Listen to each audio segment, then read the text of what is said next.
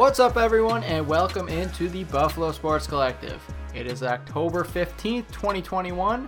We have a full show. We got some Sabres talk. We will get you ready for the Bills game Monday night versus the Titans.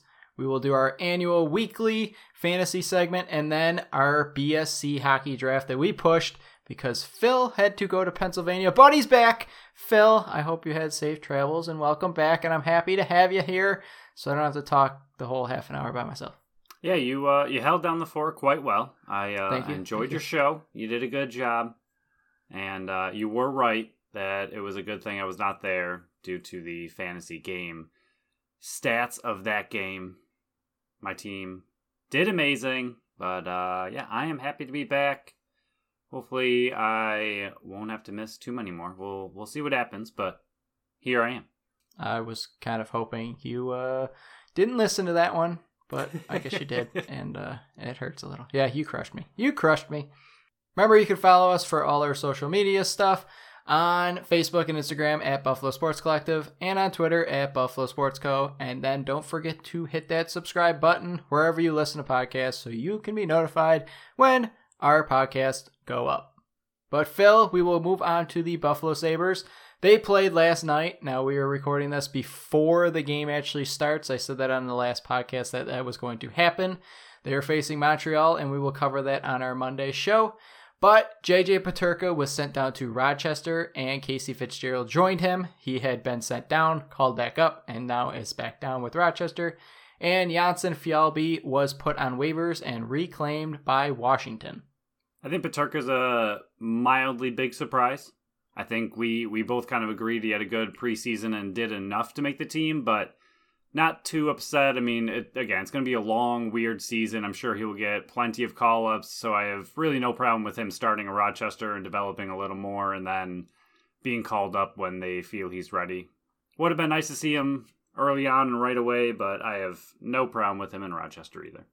Yeah, that's pretty much how I thought of it. I thought he earned a spot, but it also makes sense to have him develop down in Rochester more because this would be a uh, season that he's only nineteen and he doesn't have a ton of experience with the A H L season yet. So have him develop down there, and then maybe kind of like Victor Olofsson, where halfway through the season you call him up and he's in the lineup and never goes back down.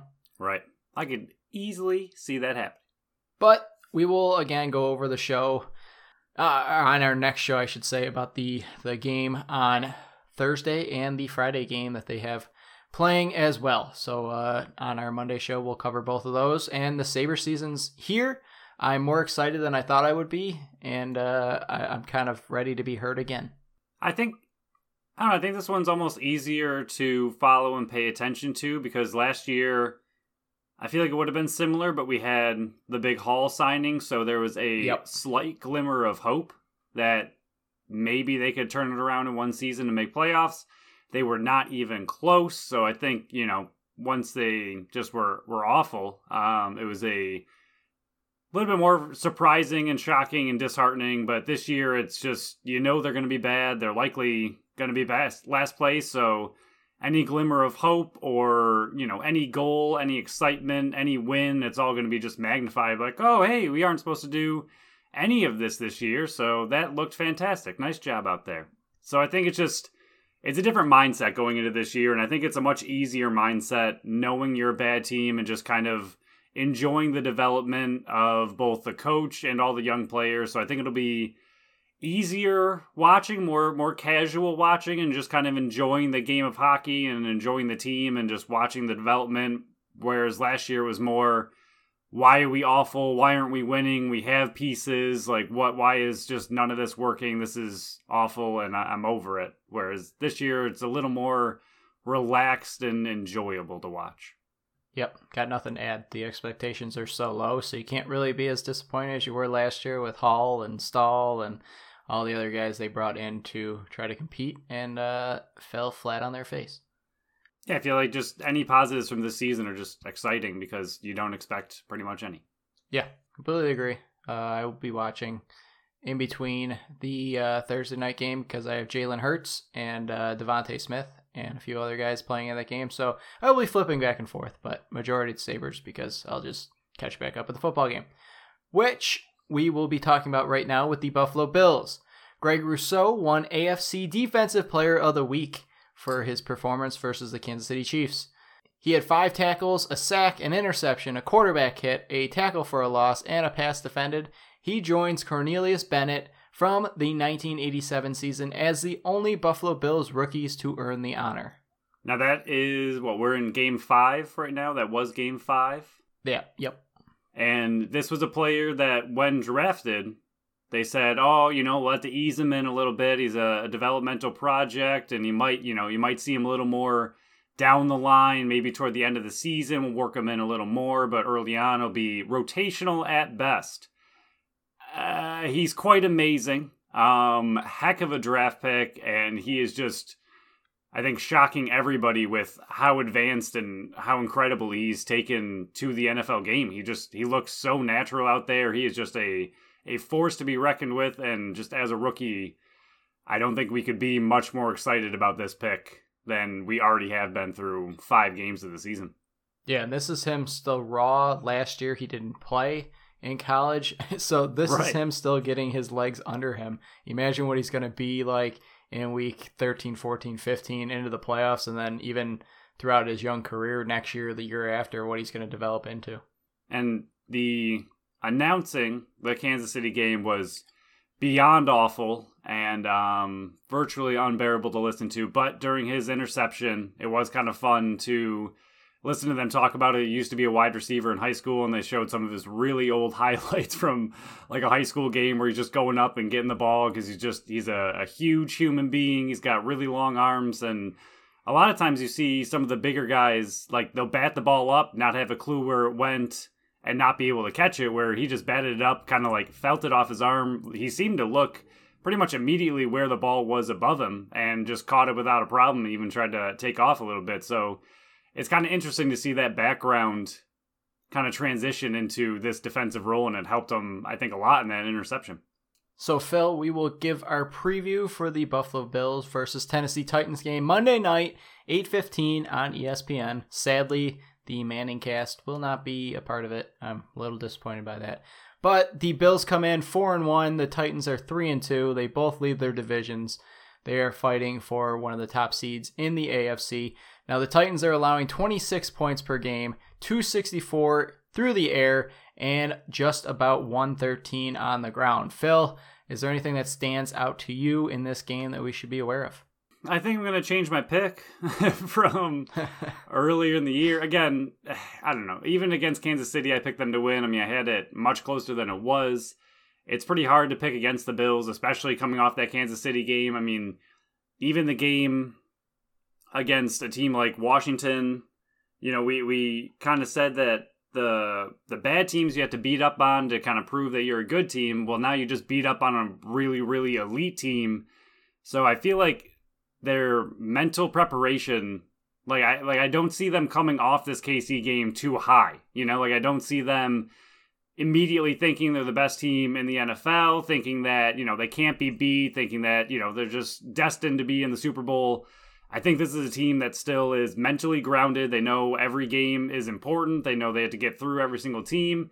This is a huge A F C game in general. I think they will come out just pumped up and psyched for it. And like you said, in our preseason kind of review of the schedule, that it is a revenge game, and they seem to be enjoying that so far this year. So I don't know. Um, the Titans have not looked good this year. Obviously, they lost earlier to the Jets. Yes, it was in overtime, but you lost to the Jets. So even without, you know, your your top two wide receivers, you got to find ways to beat the Jets. They're an awful team. So the fact that they couldn't do that, I mean, I feel like if the Bills do lose this one, I don't think they will, but if they did, you're kind of immediately comparing it to that. We're like, oh, well, the Jets beat them, so why can't you?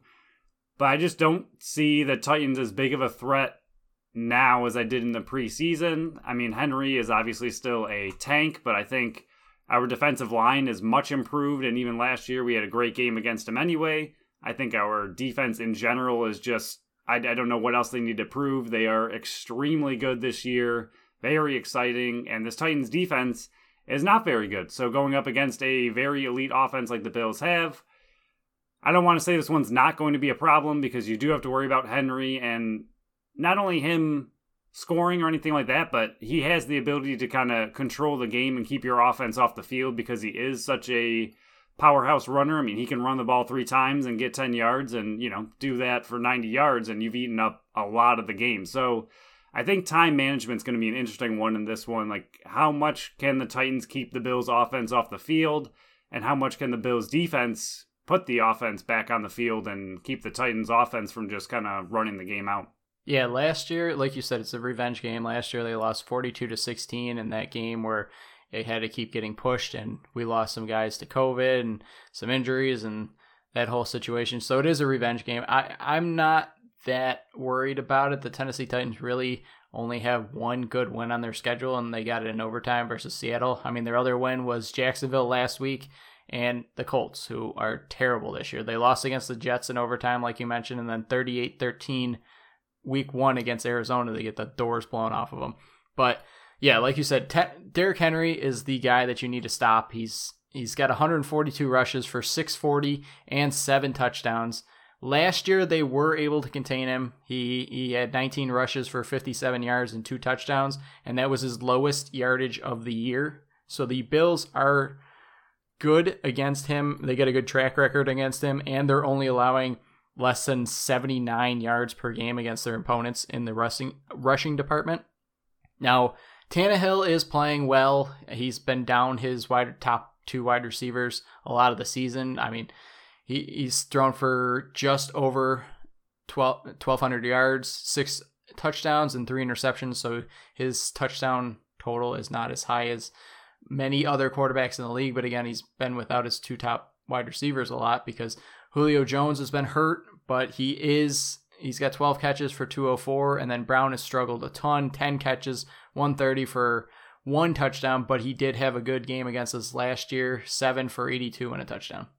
Yeah, it'll be just interesting to see how healthy their offense can be going into this one, but like you said, I don't think it's going to be a huge issue for the Bills to win. I mean, if you were able to control Patrick Mahomes, Tyreek Hill, and Travis Kelce, you should be able to control pretty much anybody at this point. I mean, I mean, I guess I'll ask you straight up. Is there any offense you are currently worried about with the way the defense is playing this year? I wouldn't say worried. I would say alert of. Probably Tampa Bay, because their their air game is unbelievable. They have a okay running game, but their their Tom Brady still has it. I would say Justin Herbert as well with the San or the I almost called still call him San Diego the Los Angeles Chargers. Herbert is a man on a warpath, and he also did take down Patrick Mahomes, not in the same way that the Buffalo Bills did, but that offense can move. They got two great wide receivers, Austin Eckler out of the backfield. I I think that might be the only two real offenses that would really have me interested. I know the Ravens are always a threat because of Lamar Jackson, and he showed in the last game that he played. Obviously, you benefited from it from the second half because sure did. His fantasy numbers, but he threw for over four hundred yards, and he had over an eighty-five percent completion percentage, and I think he went thirty-seven for forty-three. So he's proven all the doubters wrong that he can't throw the ball. I think he can. And Hollywood Brown is quick. Yes, they don't have a run game, but Mark Andrews is also a threat too. So maybe they're in the tier two of somebody I'm worried about, but really just the Chargers and Tampa Bay. And really, you only have to worry about Tampa Bay because they're the only other real threat left on the schedule for you.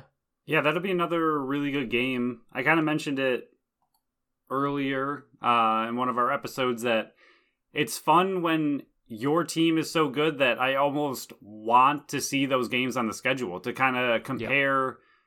You know, the Bills to Tampa Bay. Like, how are the Bills going to stack up against them? I mean, you might not see them until the Super Bowl if that happens.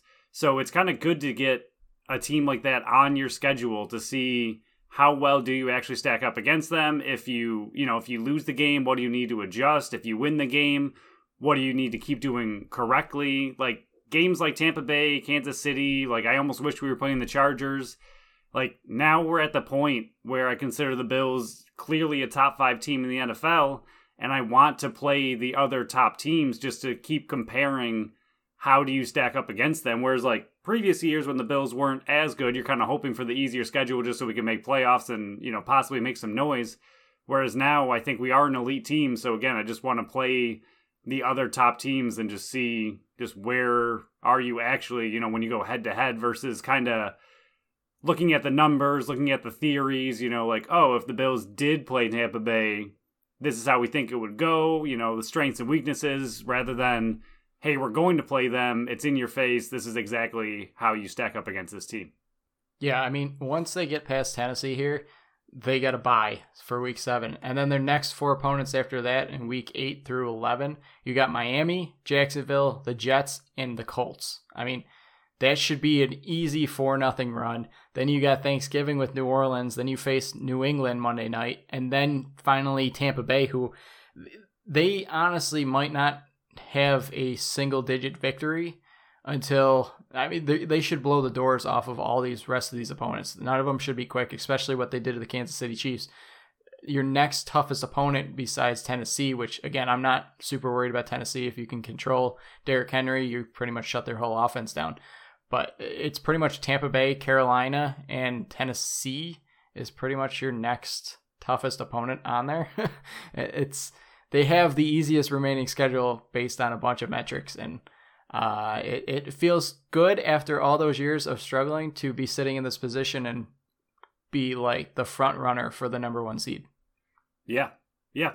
It's hard to uh, be a Bills fan and think about that right now, especially with years past of pain where we have started five and oh and then still didn't make playoffs. So yeah. like, it, yeah. I feel like as Bills fans in general, as much as we are loving this right now, we're a fan base that knows you cannot get too far ahead of yourself, but still just being talked about as the potential number one seed for the A F C, that's crazy. I mean, just how far this team has come, and like you said, their schedule just, it looks really easy for the most part, and I think the only other teams you really need to worry about are the Chargers and the Ravens. Uh, the Chargers will have to play K C again, so hopefully, in a weird way, we kind of want K C to win that one, depending on, by the time they face each other, how the records look. And Baltimore, their division's a little easier, but Cleveland has been a tough defense this year. Pittsburgh still has a good defense, even if their offense isn't much. And Cincinnati's been a surprisingly okay team as well, and their defense has also stepped it up. So the Ravens don't have a super easy schedule compared to, I would say, the Bills, but I mean, they, they are still a better team than everyone in their division, so we'll see if they can stumble somewhere down the line too. But yeah, it's just, it's it's fun being in this position. So Phil, we will do what we always do. What is your prediction for the game, the score? Give me thirty-four seventeen. I like it. You finally changed from the uh, thirty-eight that you had for back-to-back weeks. It's a good score. I like thirty-eight. I, again, we we don't compare what we're going to say on this podcast prior. I have them winning thirty-five seventeen. So you got them kicking two field goals because you're a fan of Tyler Bass, or just missing one extra point, T-Bass. Which I highly doubt. That's the, yeah, yeah. Yeah, I got I got four touchdowns and, yeah, two field goals. And both field, well, at least one of the field goals will be with, like, we'll get the ball back thirty seconds left in the first half, and that's not enough time to score a touchdown, but just enough time to kick a field goal. That is fair. I did not factor that into my five touchdown equation there. As you should have. But we'll see who's right. We'll see. So, Phil, I'm assuming I know your answer because your B S C team has just been destroying me for the past two or three weeks. Are you making any changes to your roster? No, uh, I am not going to make any changes. The change I would make, even just to keep him away from you, would be for Knox, but I think with the easier games slated on the schedule after this one, that Moss could see a lot of garbage time, run out the clock work. He could see some more fall in the end zone, and he has actually been surprisingly good out of the backfield on catches as well. So I am going to hold on my team, and uh, I'm a little sad that you're going to get Dawson Knox because he has been incredible, and if he keeps it up, you are definitely going to find a, a way to catch up, but I'm, I'm yeah, gonna I'm gonna have to hold. That is exactly the switch I'm gonna be making. I am not going to be dropping Stefon Diggs. Now it's just between, do I think this Cole Beasley situation is going to continue, or should I drop Devin Singletary? Because Beasley has been non-existent. His his role on the field has been shrinking as well. Oh, God, Phil, I don't know what I'm going to do. I am going to drop Cole Beasley and pick up Dawson Knox. I'm hoping that I'm not getting Dawson Knox at the end of his hot streak here, and he's just going to blow up and do nothing, and then Cole Beasley's going to pick right back up. I was saying, you know, Beasley his, this next game is going to have like five for yeah. one eleven and one. Yeah. I mean, since his big one week with eleven catches, he hasn't done a ton. He, he's not a big touchdown threat as Dawson Knox is. So I'm going to make the switch. I'm picking up Dawson Knox, dropping Cole Beasley. So if you want him, he's out there for you. Well, the thing with Allen is, you know, when, when you score, I score with Knox. So that's an accurate statement, but hopefully it throws touchdowns, and then my touchdowns are worth six and yours is only worth three. It's when he runs it in that kills me, because then it's true. A full six. Yeah. Yeah. But at least this way, if it's not a throwing touchdown, hopefully Moss is the one getting it. That's fair, yeah. Until they find a That's way to That's why I had to Knox. keep Singletary. I had to keep Singletary for that exact reason. Need those ground game touchdowns. Even if they are uh, few and far between, if they do happen, it's a big deal. So we will move on to our fantasy segment of this show. We do our stream quarterback of the week, our stream flex of the week, and then our super deep flex. Last week for our quarterback stream of the week, you picked Trey Lance. I had Trevor Lawrence. Lance finished number twenty because he somehow he finished twenty and didn't score a touchdown, which is just proof that he is going to be amazing for fantasy when he is full-time starter. I had Trevor Lawrence, who finished ninth. Not bad. Not bad. So, Phil, would you like to jump back out there and tell me who your quarterback stream of the week is? I would love to. I uh, I don't love it, but we're going with a dart throw this week. And I may end up getting an incomplete if the player does not end up playing, but right now he is headed, trending, trending toward playing. So I'm going to go with uh, Tua Tagovailoa. He is at twenty-five point two percent rostered and going up against the awful Jacksonville Jaguars. Tua has actually been injured for the last few weeks, so this is quite the hopeful pick, but Jacksonville is simply a awful team. They are allowing close to four touchdowns per game, and I think Tua will be itching to get back on the field and kind of pounce on the Jaguars. See what I see what I did there? I did. I did. It was nice. Thank you.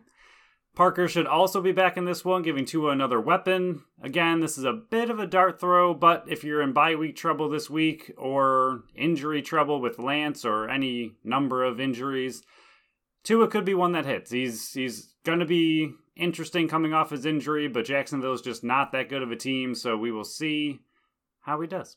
That is a great reminder to everybody that bye weeks have started, and this is the first week of them.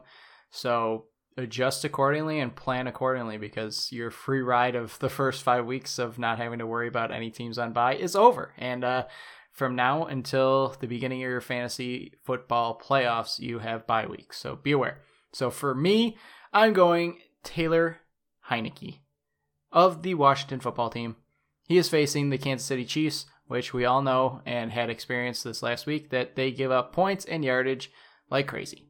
He is owned in eighteen point three percent of leagues. He has had one great week, two good weeks, and two bad weeks. He is coming off a bad week, but again, he's facing Kansas City, and that team gives up points and yards like it's candy. And since Halloween's coming up pretty quickly, I think that's pretty fitting as well. Yeah, I like it. I like it. They're allowing thirty-two point six points per game, two ninety-six point four yards through the air. He also has that rushing ability, which you need to have a top week with your quarterback position. He can be, and I think he will be, a top ten quarterback this week and possibly a top five facing Kansas City, who, again, is their defense is one of the worst in the N F L. He would have been my other pick, so I, I like it quite a bit, quite a bit. He has proven that, uh, like you said, he has had a few good weeks already, so it's not like uh, a complete out-of-nowhere, you know, he's coming in relief of Fitzpatrick, and we've never seen him do it before. Kind of like a Davis Mills, you're not just like, oh, next guy up, he should be all right. Heinicke's already proven that he can be a top ten quarterback, and like you said, Casey's off or Casey's defense is very bad. Their offense is very good, which means you'll have to throw. So I love it. Disappointing fact though is my opponent in the C F L league uh, just picked him up, so I have to face him. So hopefully uh, he tanks there, but maybe like a top twelve quarterback. That's my hope. Just enough to hit in our game. Just enough. Yeah, yeah. So for our stream of the week last week, Phil, you picked Jamison Crowder and Ty Conklin. Crowder finished sixtieth and Conklin finished thirty-first. Now I did some dart throws with some guys who had had some decent weeks in the past. I had Callaway and Aguilar. Now Callaway finished eighth and Aguilar finished seventy-sixth. So I got one in the top ten, and every time he touched a, a big touchdown, I think he had two forty-nine yard touchdown receptions, which every time I saw the little ticker, I went, yay. so uh, I got one. I got one, Phil. Yeah, uh, I mean, he was the one that I didn't like because of uh, emotional reasons because I had dropped him. But honestly, for me, the Michael Thomas owner, which if he is randomly out there, I don't think he's out there in many leagues, but if he's randomly out there, they are on their bye this week, and then he might be back the week after, so keep an eye on that. But as the Michael Thomas owner, it was just nice to see their passing attack do anything because it's been yep. awful recently, so to see them be able to pass the ball at all is kind of just good for me moving forward with Thomas. Hopefully it shows that when Thomas is out there, they can find a way to make him a great wide receiver once again. What the heck happened to Michael Th- or uh, Jameis Winston? Man, I don't know if all he's those uh, of... I don't know. They have a weird offense. They have it's a weird system. A weird I don't think team. That team knows what they're doing either. No. Are they good? Are they bad? Uh, they don't know. They don't even know. Yeah. yeah. So, Phil, who is your first stream of the week? So I'm going to continue my might not play injured theme, and I'm going to pick Rashad Bateman, first-round pick of the Baltimore Ravens. He's currently rostered in only thirteen point one percent of teams. He is six feet tall, one hundred ninety pounds, and that is an interesting stat because Hollywood Brown, the current Baltimore number one wide receiver, is five nine, one eighty. So there is a height difference, there is a size difference, and just a all around like style difference between those two. He's a much bigger wide receiver. And Lamar Jackson, like you said, just had an incredible game, more like an incredible second half because the first half, I don't know what they were doing. They didn't know what they were doing. And then the second half, I have no idea how you even have that kind of half of football. But he ended up completing thirty-seven to forty-three passes for four hundred forty-two yards. This team has pretty much abandoned the run, minus the design runs with Lamar himself. They are quickly adapting to be a throw-first team, and Bateman may be able to step in and immediately benefit from this fact.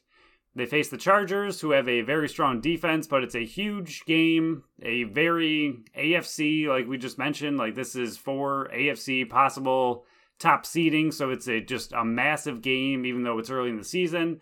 It should be high-scoring again because the Chargers' offense is very good, and even though Baltimore's defense is also pretty good, it's pretty much identical teams. They both have good offenses, both have good defenses.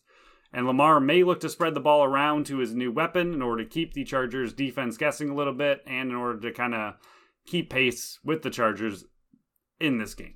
And I think Sammy Watkins is going to be out too, so this is a good pick if he does play. Yes, he was trending toward playing even last week and they decided to sit him, yep. so he should be good for this week.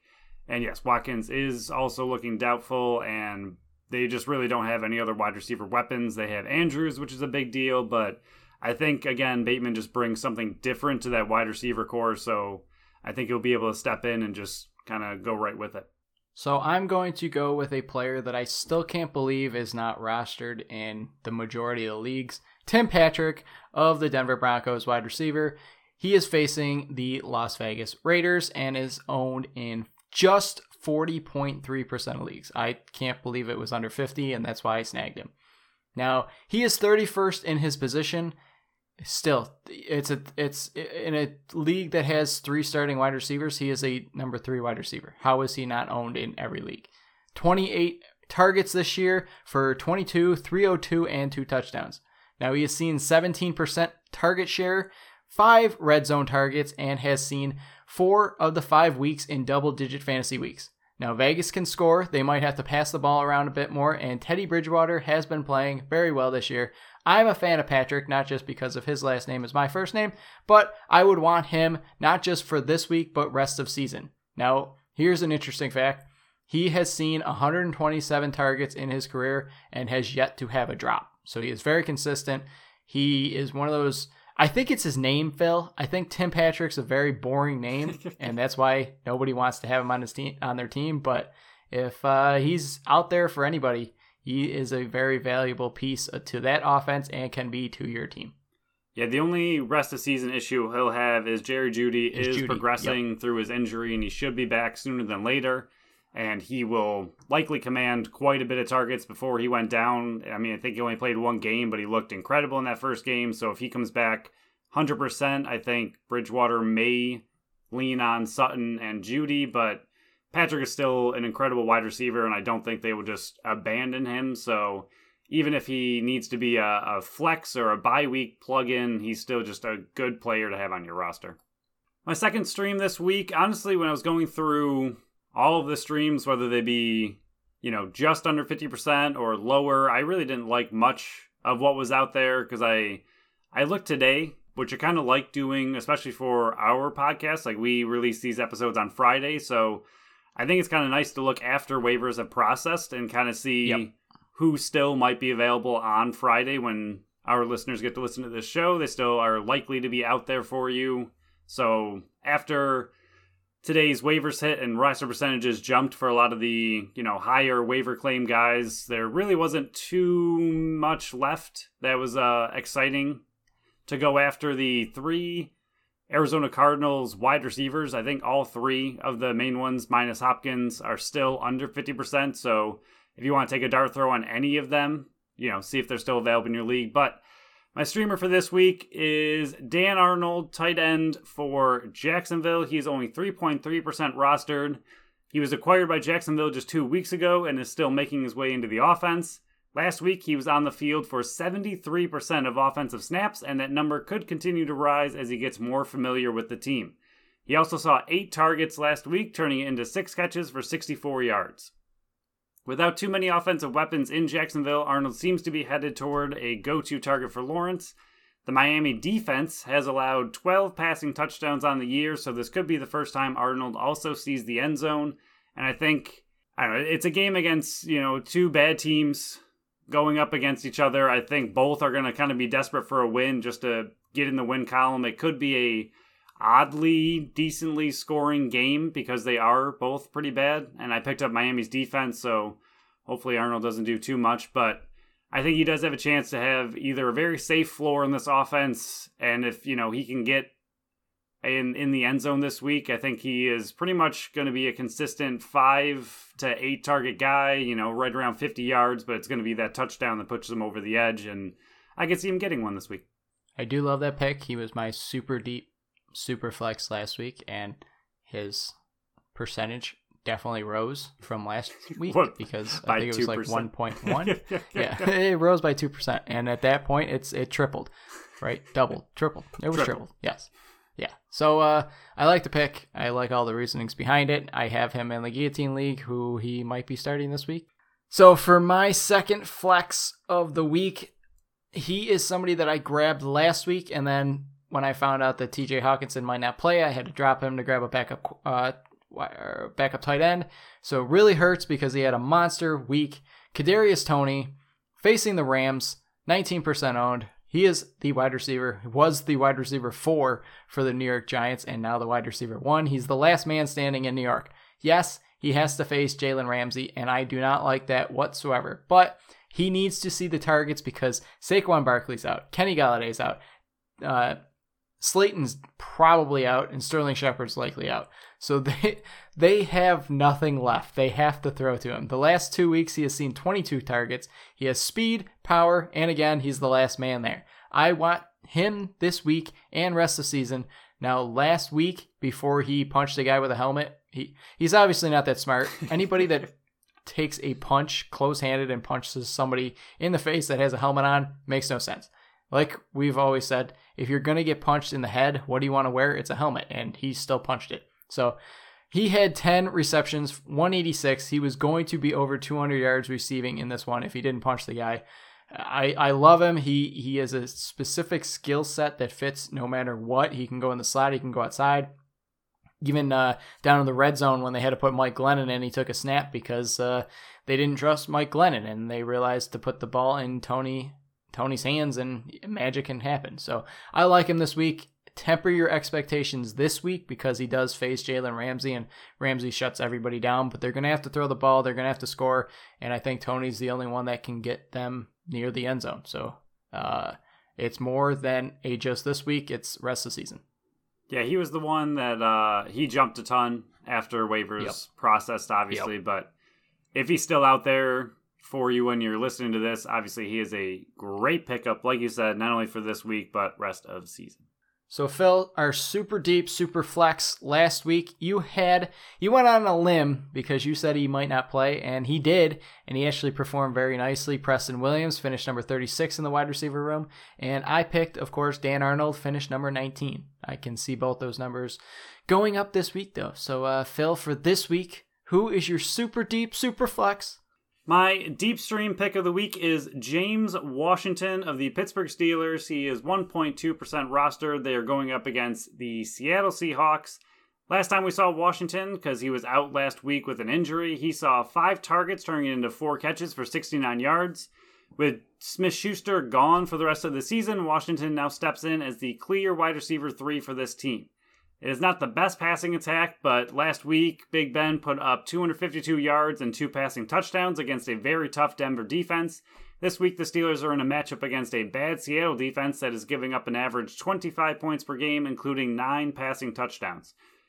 Again, it's a deep flex for a reason, but he is one that could be pretty interesting, not only for this week, but kind of moving forward. That team on the offensive side, especially wide receivers, has seen multiple injuries, and if one goes down, he obviously moves up the depth chart.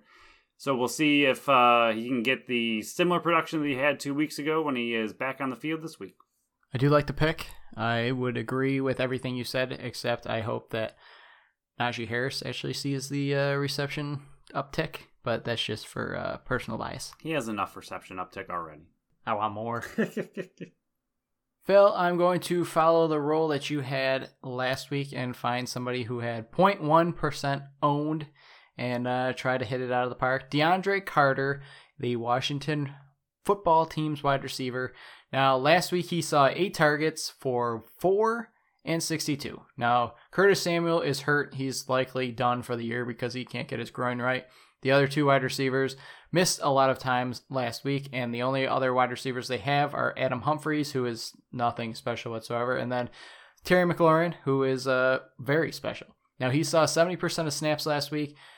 Again, I love the K C matchup, so if you if you want to pair off both the uh, both Taylor Heinicke and start DeAndre Carter in your first bye week action, I, I wouldn't uh, be disappointed in you. And uh, he's someone to watch, and I think you can start him in a pinch this week because uh, Casey is terrible, and Carter might see more targets. Yeah, I absolutely love the pick, and I think it's going to be a good one. I think I think you're going to hit it on this one. Thank you, sir. Thank you. I, I, I want to. I need to. It's been a while. So, Phil, it is time. We delayed it enough. Now, when this is airing, the first hockey game for the Buffalo Sabres will have played, but again, we promise we are not watching it. We're recording earlier, so the, the game has not started yet. Phil, are we ready for the B S C hockey draft for the Buffalo Sabres? With me having the first pick, you have the second two. I don't know if I'm ready to uh, pick my players, but yes, we are ready for the draft. So I've been going back and forth. I think you probably heard it on the uh, episode because you claimed that you did listen. I've been going back and forth on what I should do. And because we didn't draft Monday, it gave me it gave me more time to to tilt. And I did tilt far enough where I did fall over. And uh, I figured out who I want with my first pick.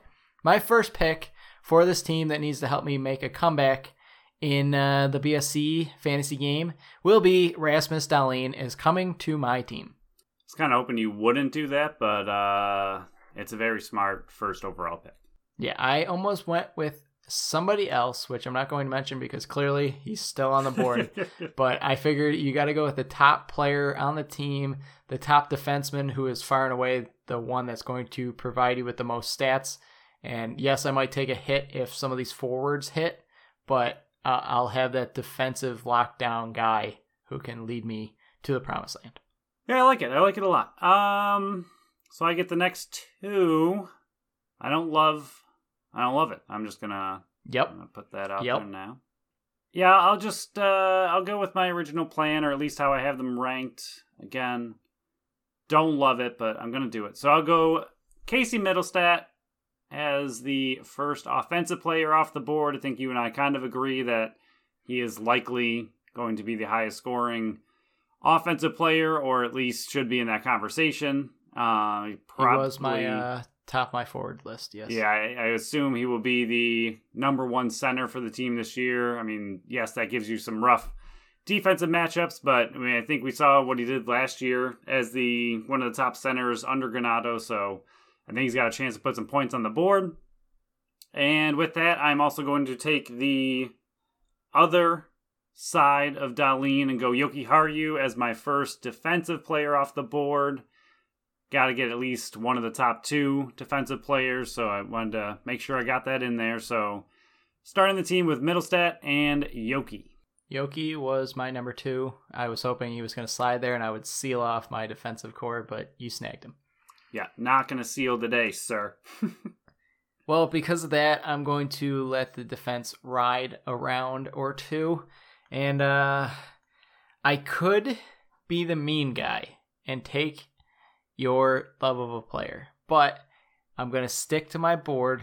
I'm going to draft my number two forward that I have ranked, my number one forward on my team. I'm going to take Dylan Cousins coming home to my team. Yeah, good pick, good pick. Um, yep, yep, I like it, I like it. Thank you. Thank you. Uh, I, I wanna, I wanted to say more, but I'm just gonna, you know, stick with I like it. Yeah, I'm hoping he takes that next step. Yeah, I really need it.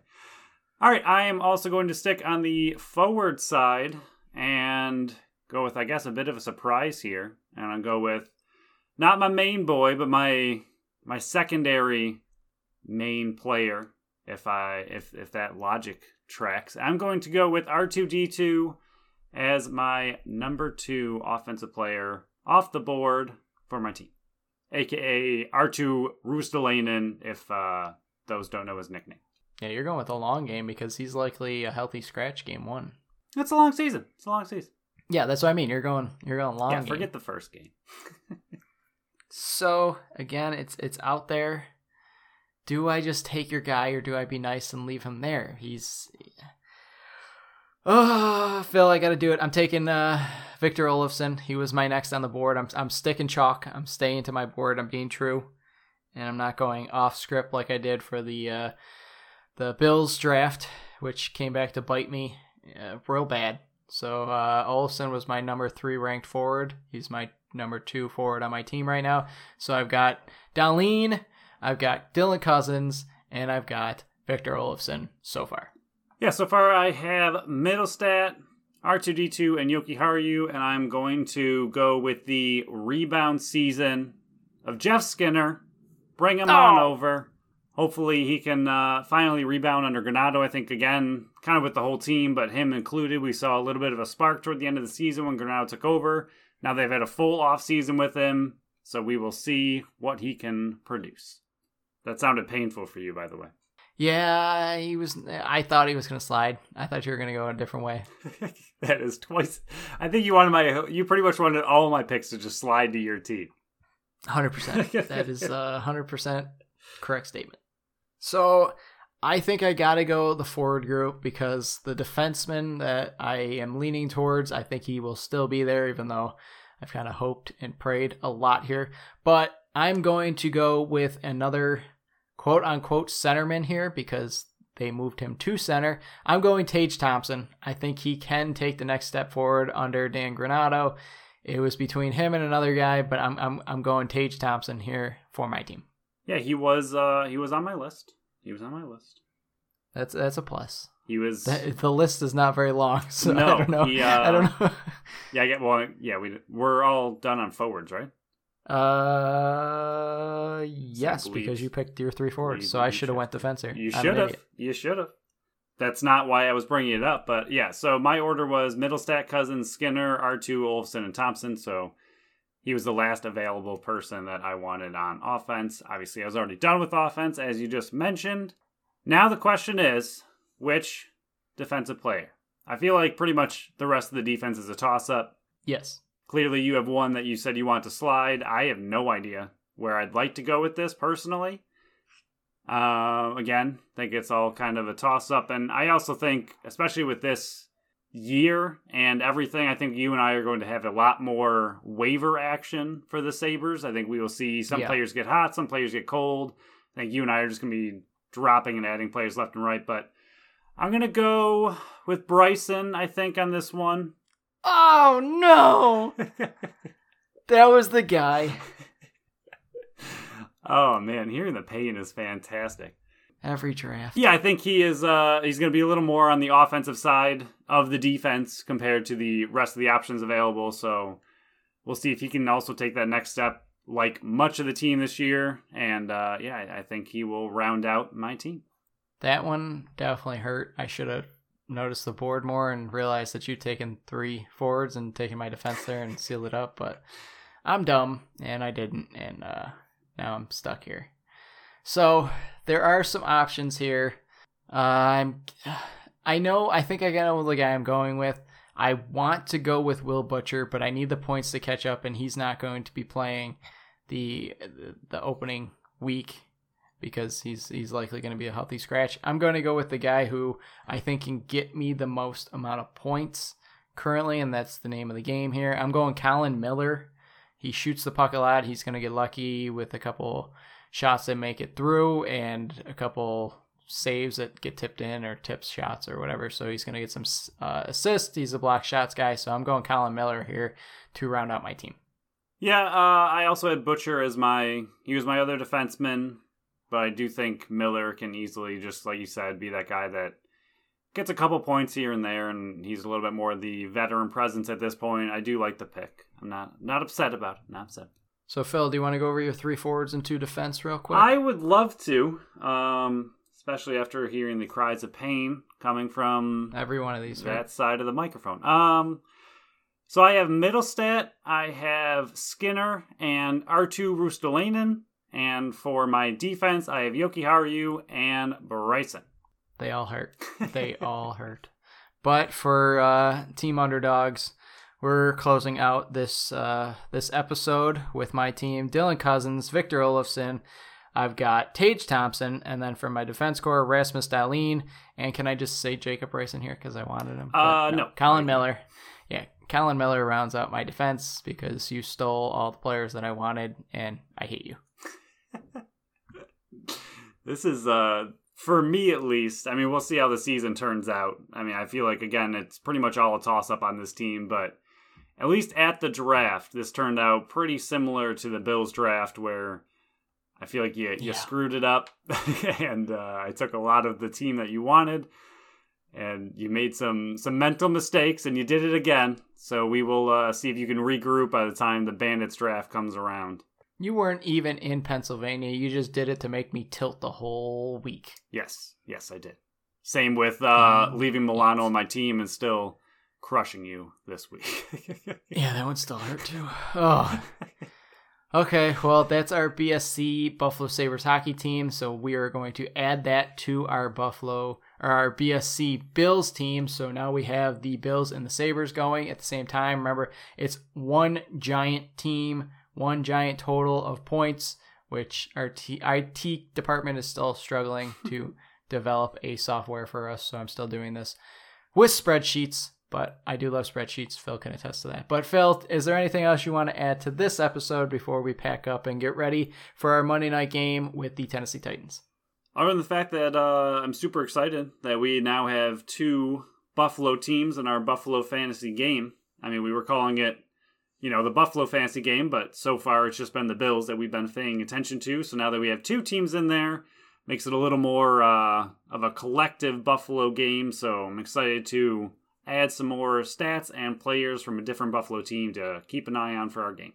Well put. Well put. Yeah. Uh, the only advice I got, remember, bye weeks are happening, so don't be that guy that leaves the guy on a bye in your lineup. So uh, make sure you adjust your team. Because uh, everybody will make fun of you, and it's a chance to make you lose that week because people on bias get zero points. But thank you, everyone, for listening to another episode of the Buffalo Sports Collective. Follow us on Facebook and Instagram at Buffalo Sports Collective and on Twitter at Buffalo Sports Co. Subscribe to our channel wherever you listen to podcasts, and make sure you leave us that review. Until next time, bye-bye!